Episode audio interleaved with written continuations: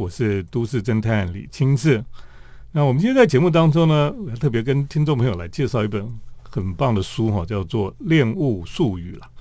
那么之前这个双十一的购物节哈，大家就拼命的在买东西啊。那我在咖啡店里还听到旁边有人有一个女女生，她就说那个十二点开始呢，她就一直在网络上拼命买东西哈。那我就觉得很好笑，不晓得她为什么要买那么多东西，然后买这个东西到底为了是要做什么了哈。那我今天跟听众朋友介绍这本书哈，特别可以让我们来思考这件事情这本书叫做《恋物术语》哈，作者是许玉华。那玉华他到欧洲去，特别是在柏林了哈，他在柏林已经住了十几年的时间了哈，十年，十年了哈。那么在这本书里面呢，他过去因为在台湾也做很多杂志编辑的工作哈，那么采访啊、写作都很多。所以对这些呃名牌啊，或是各种的设计的东西哈，他其实非常的熟悉了哈。那大家也很期待他出一本类似的书。那么今年终于哈这本书出版了啦。那徐华他也从柏林赶回来，对不对？哦，虽然被隔离了很久哈，那现在终于这个可以出来跟我们大家见面哈。我们也很高兴他今天来到我们节目当中。Hello，亲子老师好，大家好。对，我想你这次回来哈，出这本书哈，《恋物术语》哈，主要在讲我们生活的用品啊，哦这些东西哈。那我觉得其实比较重要就是说，呃，这本书里面提到很多的你对这个拥有的物品的观念，还有你的想法了哈。你可以先跟我们讲一下，说你你到底为什么想要写这本书《恋物术语》？OK，我想写这本书其实已经酝酿了蛮久的时间。那这个书的目的跟动机其实有两个部分，一个部分就是关于物件的这样子的写作。那我们身边很多人都是看日文杂志长大的嘛，那日文杂志里面每一期都会有讲很多的物件，无论是生活的物件，或是比如说你人生必备的一百个生活的必备，呃，什么叫做定番单品，从生活到衣着或者到餐具里面，他们日本都很爱做这种挑选。那我就是看这样子的书长大的，所以我心里。一直对于物件有一点点小执迷，就想说它不只是一个买的东西，它背后一定有故事。那再来就是，其实，在无论在西方或是欧美、台湾，写旅行、写美食的文学都已经非常多了，可是没有人特别在写物件，所以我一直就觉得说，哎，这是一个方向可以去进行。那另外一个层次就是，我在搬到柏林之前，我其实就是台湾时尚杂志的编辑，也工作了十几年。那你知道，时尚杂志就是一直教大家买很多流行的东西呀，有很多很多很昂贵的东西。我是在那样环境去生活过了十几年，所以到柏林，它是一个完全不消费主义，大家都很朴素，喜欢用二手物的一个城市。所以我经历过这样子的文化冲击之后，我发现我其实更喜欢这样的生活方式。所以想说，借由这本书，还有刚刚提到就是物件的书写，把我的对于用物的观念谈出来，就最后变成这样的一本书了。嗯，所以你你是到了柏林之后，有一个很大的冲击，是不是？非常完全就是呃，怎么说？那不只是文化上的冲击，我觉得更是那种价值观的冲击。嗯哼，因为台湾人。我在时尚杂志工作，我再讲一遍，说大家非常追求名牌，然后大家会常常说这是一个行销手法，就说你要用一个东西好好宠爱自己，所以我们有各式各样的节日让你去买东西，母亲节、父亲节、情人节、圣诞节，好多好多节日就是要让你去从你荷包下手。甚至我回来的时候，我就会注意到，比如说你去便利商店买东西，然后他们就说：“哦，你再差十元就可以得到一个几点喽，你要不要来？”嗯，或是去那种嗯女生那种什么日用品店，他会说：“哦，加一元多一件。”所以你其实就是在没有意识之中多买了你其实不需要的东西。对，我以前在这里的时候，我其实就是这样子生活着，然后一直到欧洲的时候才发现，哦，大家根本不在乎这些事情，嗯，他们觉得用旧的就很棒了，而且不会有人觉得用旧的很不好意思啊，或是很穷啊，或很丢脸，完全没有，大家甚至觉得很骄傲，说，哎，我那个衣服是跳市场两块钱买来的，呀。哎，这个我就觉得这个在台湾好像很困难的，因为大家都是好像都用名牌的，然后你好像穿比较便宜的，或是用比较便宜的东西，好像他会怕人家看不起你，对不对？我是说，那欧洲人他们他们到底是怎么可以这样？就是说，OK，我觉得欧洲有一件事情，就是他们很讨厌集体主义。如果你穿跟人家一样的衣服，或是撞衫这件事情超尴尬的，嗯，所以这件事情最好不要。那你看去二手跳蚤市场就会买到跟人家不一样的东西，我觉得这是其一。其二是我相信他们更在乎你脑子里有没有东西，胜于你身上穿什么牌子。所以其实当你讲话了，跟人家对话之后，他们就发现哦，你是一个聪明人，我我想跟你继续做朋友。那个比你拥有很多包包，我觉得他们会更欣赏这一点。真的啊，嗯，这是价值观，嗯我想。你你讲的是德国人吗？还是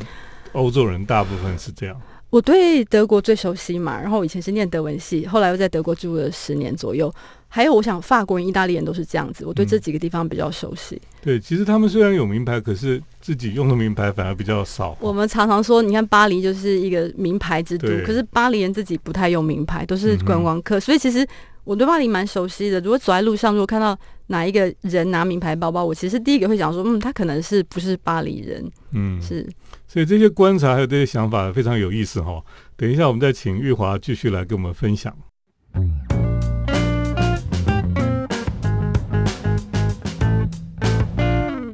我们今天在节目当中呢，介绍许玉华他所写的新书《恋物术语》哈。那这本书真的非常好看，因为呃我们在台湾哈，大家都习惯很喜欢去消费哈。那么商家也会用各种方式来鼓励你去消费，然后你希望买很多名牌，好像就是表现出自己是很有品味一样哈。可是你在欧洲看到的不太一样哈。嗯，那欧洲人的品味到底是怎么表现出来？因为我们在台湾，大家就说哦，你用这个名牌，你是有品味的人。是。对，英文有一句字就是说什么 “You are what you read, you are what you eat”、嗯。你用什么，你穿什么，你吃喝什么，你读什么，你听什么，会代表你这个人。我觉得你穿什么代表你这个人，在欧洲真的不是那么绝对的。嗯。他们真的花比较多时间，比如说我在欧洲的时候，我看了非常多的表演啊、博物馆啊、音乐会。嗯。这些事情，大家看重的程度其实比去抢购那个打折品要多很多。呀。所以我想是思想，在书上有讲说，你有遇到几个人，你后来知道他们的薪水，你就发现他薪水嗯比你一个月的薪水还多。对，这个我可以讲一下，嗯就是我有几个很好的朋友，他们是律师，然后他们是从事商业法。嗯那我们就像平常的朋友，让我们一起吃饭，我们一起去看展览。我也知道律师的收入肯定是比我高很多。你嗯从他们的，比如说他们去旅行，他们可以住五星级饭店或者商务舱。但是我们在欧洲不能谈薪水，可是有一次他们就自己讲说，哦，我一个小时的收费是三百五十欧元，一个小时就是台币一万多块。哇，所以他一天收入就会有十万块台币，然后嗯当然要扣一些税什么，所以他对我来说，他们的薪水真的是天文数字。可是我更感动的就是，他们就是跟我一样的人，我在他们身上看不到很有钱的这个样子。他们嗯并没有用很多的高贵的东西、很昂贵的东西，他们也是住在租来的房子里面。哦，他们就是跟我一样，他们那他们钱花到哪去了？OK，他们会花在旅行，尤其是德国人，这是有统计，德国人花嗯最多钱在旅行。就我刚刚说，嗯他们可能会去比较酷的地方，嗯。去冰岛看极光这种，他们很舍得花钱。然后再来，他们真的会买很好，欧洲人很喜欢买实用的东西，比如说很好的厨具，嗯，所以那种一组一百多万的那种高级的德国厨具，他们会消费这个东西，或是很好的汽车，安全性很高的名牌汽，就 B M W 这种汽车，他们是放在这边，他们不太会真的去买一个包包一百万这种的。我知道台湾很多人会讨论这件事情，嗯或是珠宝，这个还好，他们更实用主义一点点。嗯哼。对，所以他们不会把那些穿在身上来彰显自己，好像自己很有钱这样子。没有啊，嗯我我可以，我做了很，我常常会问我朋友这个问题，因为我很好奇，嗯然后他们也都很乐意回答。嗯我得到比较多答案就是说，穿什么，如果你太明显露出那个品牌，人家会觉得有点土气，有点怂，或是有点暴发户的行为。我觉得这就是欧洲他们，比如说他们以前有贵族主义一百多年下来，他们觉得的贵族跟这种品味其实是内敛的，嗯是有涵养的，所以不是外显的，嗯嗯，是对，这就好像很多新兴国家啊，或者说像大陆的一些观光客出去的哈，嗯，他们都拼命要买这些呃名牌的包包啊等等的哈，对而且最好是名牌的那个 logo 要越大越好，对 对让人家知道我这个是名牌这样。对对哎，这的确就是我们就觉得啊，这样有点很怂，对不对，对我们都觉得很怂，对所以欧洲人其实觉得更怂。是。好，那其实你谈到很多日常用品的东西了哈，是，那我觉得，呃，我在有一篇我也觉得非常的感动，就是在讲那个家里面的海报跟花的事情哈、哦。嗯，那个海报很有意思，就是说你发现欧洲人都是只是用便宜的海报就可以布置家里面。是。我想这这几年就是那种艺术品当道，到处都有那种艺术博览会。嗯，可是其实不是每个人都可以买得起这些艺术品的，就是它其实价钱是非常高的哦。嗯所以当然欧洲人他们是喜欢艺术的，所以他们不见得要真的拥有那个真迹。所以我跟一个女孩学到的，她是一个丹麦的心理医生，她就说她会买的就是美术馆里面的展览的海报。嗯我觉得这个超有道理，因为那一档展览的那个海报一定是展出怎么讲那个艺术家最最代表性的作品或者是一个物件，所以那个海报上面又有那个作品，然后又那个博物馆的名字、时间，对是一个很好的纪念品。嗯但是重点就是要裱框，如果你一张纸这样贴在贴在墙上，上就太虚了，就很像大学生。对对对可，是如果你好好把它裱了框，其实某种程度它就是一件艺术品。嗯哼，那它这个真的有改变了我对这种买海报的观念，所以后来我也都这么做。对，的确，你说表框是真的很重要了哈。像我上次去葡萄牙，我就是跟一个街头的，他其实就是一个摄影师，他在卖他的老师，我有跟那个人买过摄影哦，我有看到你的那个发文，对我跟那个买过哦三张。哦，嗯他的黑白照片很漂亮，我我裱了是一个放在家里很棒哎。是，它也哎它也就是你自己的艺术品，它并不高价，但是嗯，它在你心里的价值其实也是很高的。那你对家里面插花的想法是怎么样？哦，我觉得回来台湾我有一点点文化冲击，就是我觉得台湾的花有一点贵，哦，就是可能一般的鲜花吗？是。嗯在德国，在柏林好了，就是连那种很便宜的超级市场，就花式日用品，就它的数量，我觉得花店的数量是跟面包店一样多的。嗯，所以我家里每天都花，就是我就很方便的上街就买一束花，超市也买得到花，所以它有时候就是随便擦一擦，你知道有一点颜色就让家里很好看。对对，它像这里，我觉得花比较有一点慎重其事的感觉，就是要送人啊，然后会嗯摆的很漂亮。可那一盆可能价钱就有点高，嗯。不是你每天可以我现在的。确跟你讲的一样，就是像现在有一些像家乐福啊，嗯或是一些超市里面，家乐福有卖花了，对，现在都开始有卖花。我觉得这个就是有点像跟欧洲一样，好现象。对，买花跟买菜差不多了。那很好，我们期待这一天到来。对，好，我们等一下再继续请玉华来跟我们分享。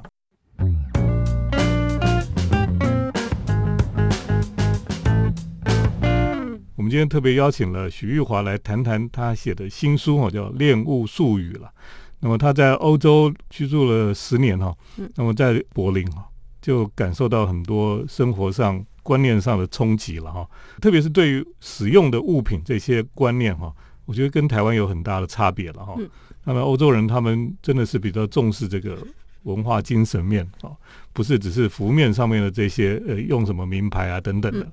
不过你这本书真的很好玩，就是这本书谈很多物件哈。是，那你有思考过，或是你常常在想的一些事情哈？嗯里面有提到，就是呃有一些东西居然是修道院里面生产出来的东西哈。是。那这篇文章叫《修道院的味道》哈。哎，你怎么会突然想写一一篇跟修道院有关系的？OK，嗯、我自己也是一个很喜欢旅行的人，然后我嗯过去也是一个很爱买的人。然后呢，后来我就发现，其实，在欧洲呢，修道院有一个店，它专门在做有有一个区块，有一个玄物店，它有一个区块里面都是修道院的产品。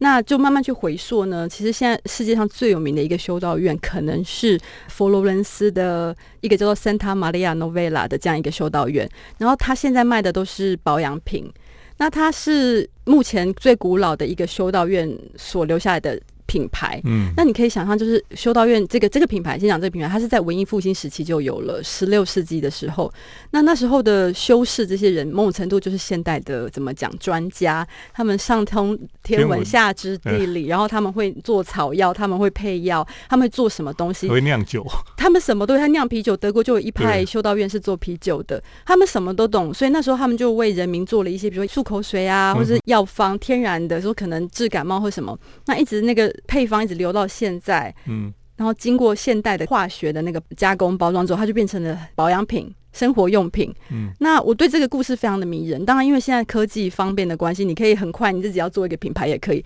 但是我对于这种已经流传了好几个世纪的这个 recipe，我非常感动。所以它不见得用它的保养品，你会觉得哦，皮肤马上就是什么可以提拉除皱，但是你会有一种哎，这个味道还是有点老派，嗯、这个感受是还蛮古典的这样的气氛，让我很享受那样子。就你用的时候是有真的有不一样吗？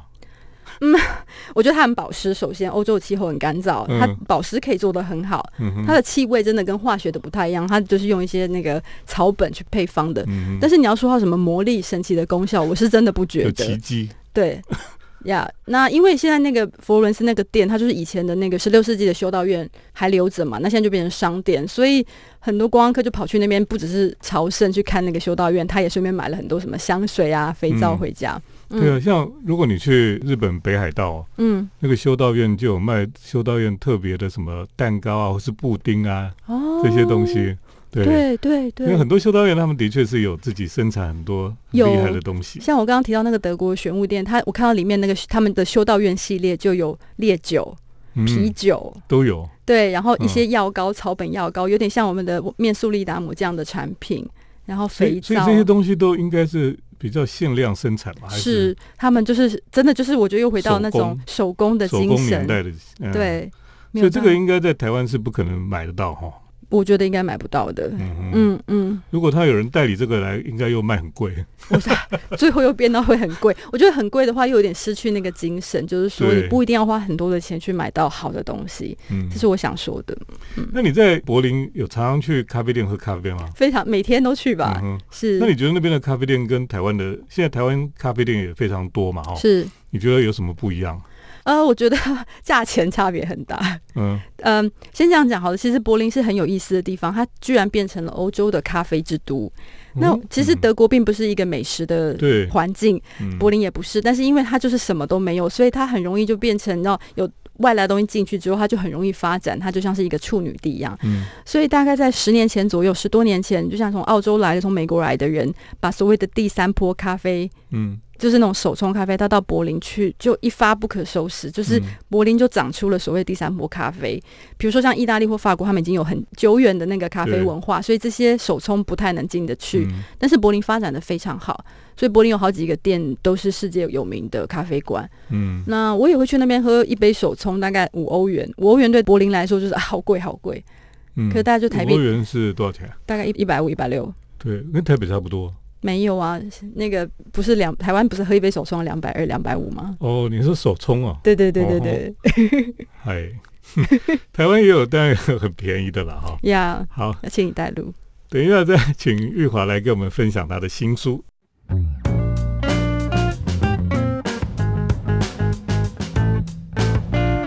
我们今天特别跟大家来介绍这本新书啊，是潮浪文化所出版的《恋物术语》了。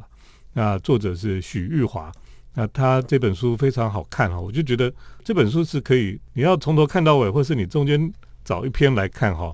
都是会觉得还蛮舒服的，而且呢，他每一篇都会有一些改变你一点点的想法，这样子。好的，谢谢。那这本书主要就是讲到我们跟我们所使用的物品之间的关系了哈。那么，呃，我们在人世间哈、拥有很多的东西哈、可是那个心态哈、到底是什么？像你在前面有提到说，像欧洲人他们非常喜欢用旧东西，他们觉得这样不用什么东西一定要新的哈、是有时候旧的反而更好。是，所以在欧洲，在像在柏林有非常多的跳蚤市场、二手市集啊、古董市集，对不对？对对，那你常常去逛吗？我每个礼拜都会去哦，逛。每个礼拜都有，对不对？每个礼拜都，柏林可能是全欧洲跳蚤市场文化最丰富的嗯地方，所以如果一个礼拜天，我觉得至少有五个大型的在进行着，那小型就更不用讲了。很多人就可能在自家社区，那个也算是一个。对，所以其实如果你每个礼拜去的话，永远都会找到新的好玩的东西。那我刚搬去柏林的时候，我的公寓大概是台湾的二十五平左右，嗯那他们租给你是完全都是空的，就是连灯都没有，就一条电线下来。然后大概用了三年的时间，有六七成的东西都从跳蚤市场找来的，把那个家填满。嗯然后现在就是我很喜欢的样子。哇、嗯所以你可以等于是可以在古董市场里面找到很多好东西，就对了。对，就是便宜的东西，嗯然后好的东西，有意义的东西。嗯，嗯，那你不会觉得说那些东西是人家用过，觉得很忌讳或什么吗？好奇怪，我没有这个想法哎、嗯。然后比如说有些人，我觉得每个人都有自己忌讳的点，有些人不喜欢看二手书，对，觉得书目脏脏的。脏脏的；有些人不喜欢用二手的餐具，我完全没有这忌讳，因为你去餐厅也是人家大家共用的餐具，所以我对餐具没有忌讳。嗯、服装我也还好，就是嗯外套什么，我也买过很漂亮的貂皮大衣，这种我觉得超美的，就是嗯我也没有忌讳。我嗯如果唯一要说很有忌讳的话，可能是二手的鞋子吧，但是德国人也不忌讳，他们嗯照样买。是，对，哇哦，像如果你你在柏林的话，你也可以自己去那种跳蚤市场卖东西吗？我可以，嗯。对，因为跳蚤市场就是像全民运动，嗯。那你可以去租一个摊位，嗯。就是你知道每呃一个礼拜前去登记一下，然后就租一个摊位，那个摊位是三十欧元，嗯，然后其实我就发现，其实很多很多跳蚤市场里有两种人，一种就是专业的卖家，就是他嗯专门就是在以这个为职业的；，另外一种就是像我们这种偶尔去好玩，就想说啊我要搬家了，或是要换季了，家里有很多东西嗯用不到了，那我们就拿出来卖，这样也很多。嗯，然后我们我跟朋友去卖过几次啊，就是把你自己过季的衣服可能一件两欧三欧卖掉，可是我很开心，因为你就觉得说这些东西不会丢到回收厂里面去，他就交给下一个人。用。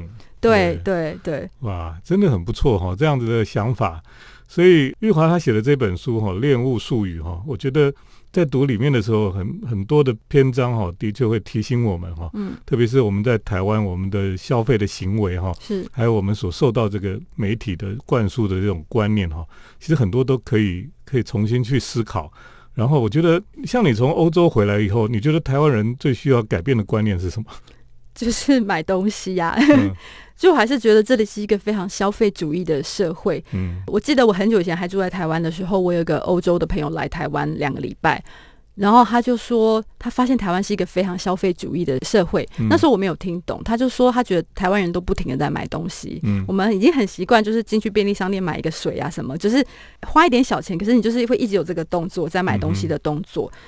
他这样子说，那时候我听不懂。可是当我离开台湾一阵子，再回来看的时候，我就发现他他这个意思了，就是说我在欧洲的时候，有时候根本一天都没有掏出我的钱包，因为我不需要买东西。我去嗯公园里面散步，坐着跟朋友聊天，回家自己做菜，就很开心了。就是嗯不一定要真的去消费啊，去上馆子啊，不一定要去百货公司抢周年庆啊，这样。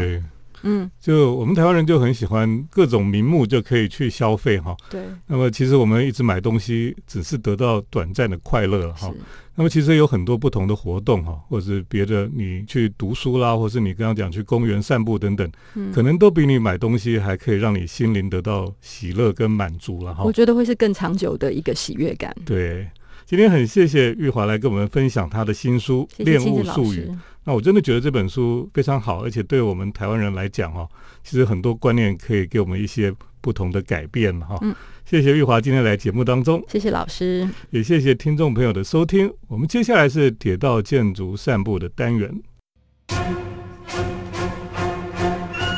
铁道建筑散步。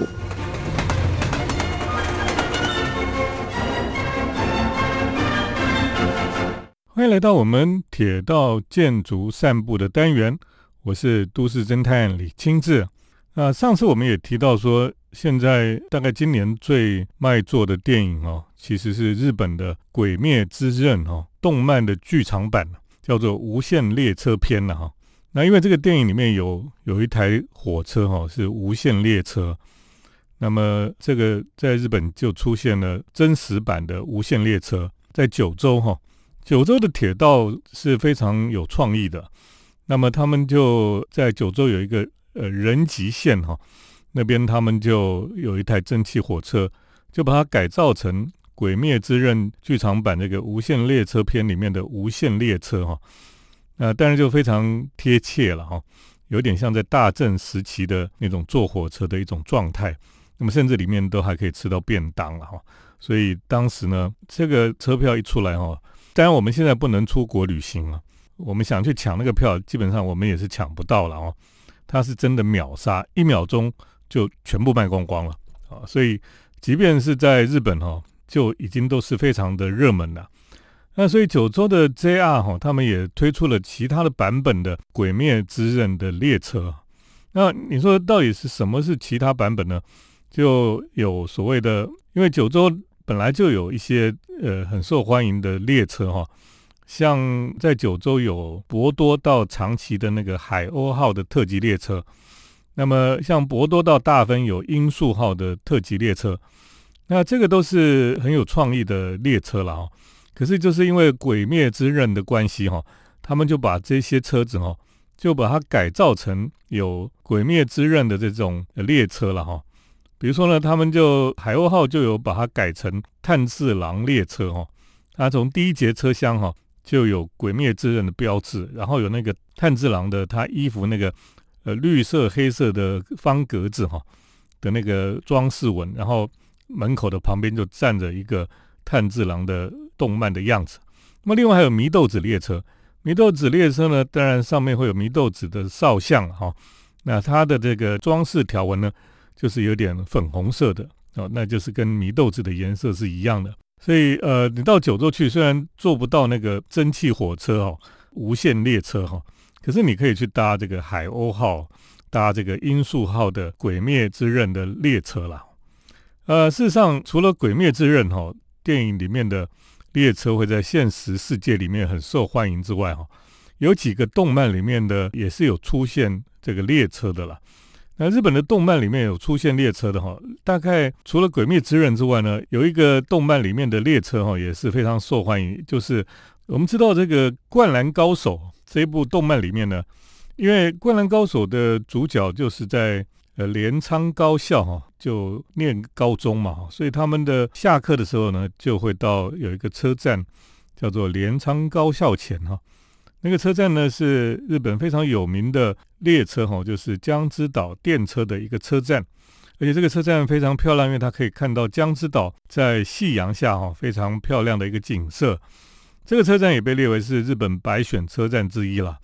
那就在动漫里面呢，《灌篮高手》里面就常常会出现在车站旁边的一个平交道，那平交道呢主角就会站在那个地方。那平交道看过去呢，就会有江之岛电车呢从这个平交道穿越过去，然后你从这边看下去的时候呢，你就可以看到主角，还有看到背景哈，这个湘南海岸的背景，这是非常经典的一个画面。那么《灌篮高手》里面的江之岛电车哈，就变成这个地方很多动漫迷会去追寻的一个场景那么另外呢，其实除了《灌篮高手》之外，另外大家也很受欢迎的哈，就是《乌龙派出所》这个漫画。《乌龙派出所》它主要都是在讲在下町哦，我们讲这个比较老旧社区里面的一些发生的事情。那么它的派出所也是在这个比较老旧的社区里面，所以呢，它在漫画里面就会常常出现有一个电车哈，这个电车就是荒川都电哈，因为荒川都电代表着东京过去比较旧的时代的一种交通工具。那么它也是走的地方都是比较老旧的社区哈，所以在乌龙派出所里面呢，我们就可以看到荒川都电的身影了。那另外哈，在日本有很多的动漫哈，里面其实也有出现火车的哈，比如说像这个铁胆火车侠啊，这个动漫大概在台湾可能比较没有那么的有名了哈，可是呢，在日本的小孩就很喜欢看这个动漫。它这个动漫就是把日本所有的列车哈。特别是新干线的列车呢，呃，从一百型啦、两百型、三百型、四百型、五百型、六百型、七百型、八百型哈，反正各型的列车哈，它都把它拟人化，然后呢，它会变形变成机器人这样子。所以这个在日本哈，特别是日本的小孩子，因为他们每天都看到都是这些列车，所以这个东西哦，就对他们就是非常有兴趣。而且呢，这些动漫里面的这些火车变成的机器人，有点像变形金刚这样哈。也变成他们玩具里面非常受欢迎的一种玩具了哈。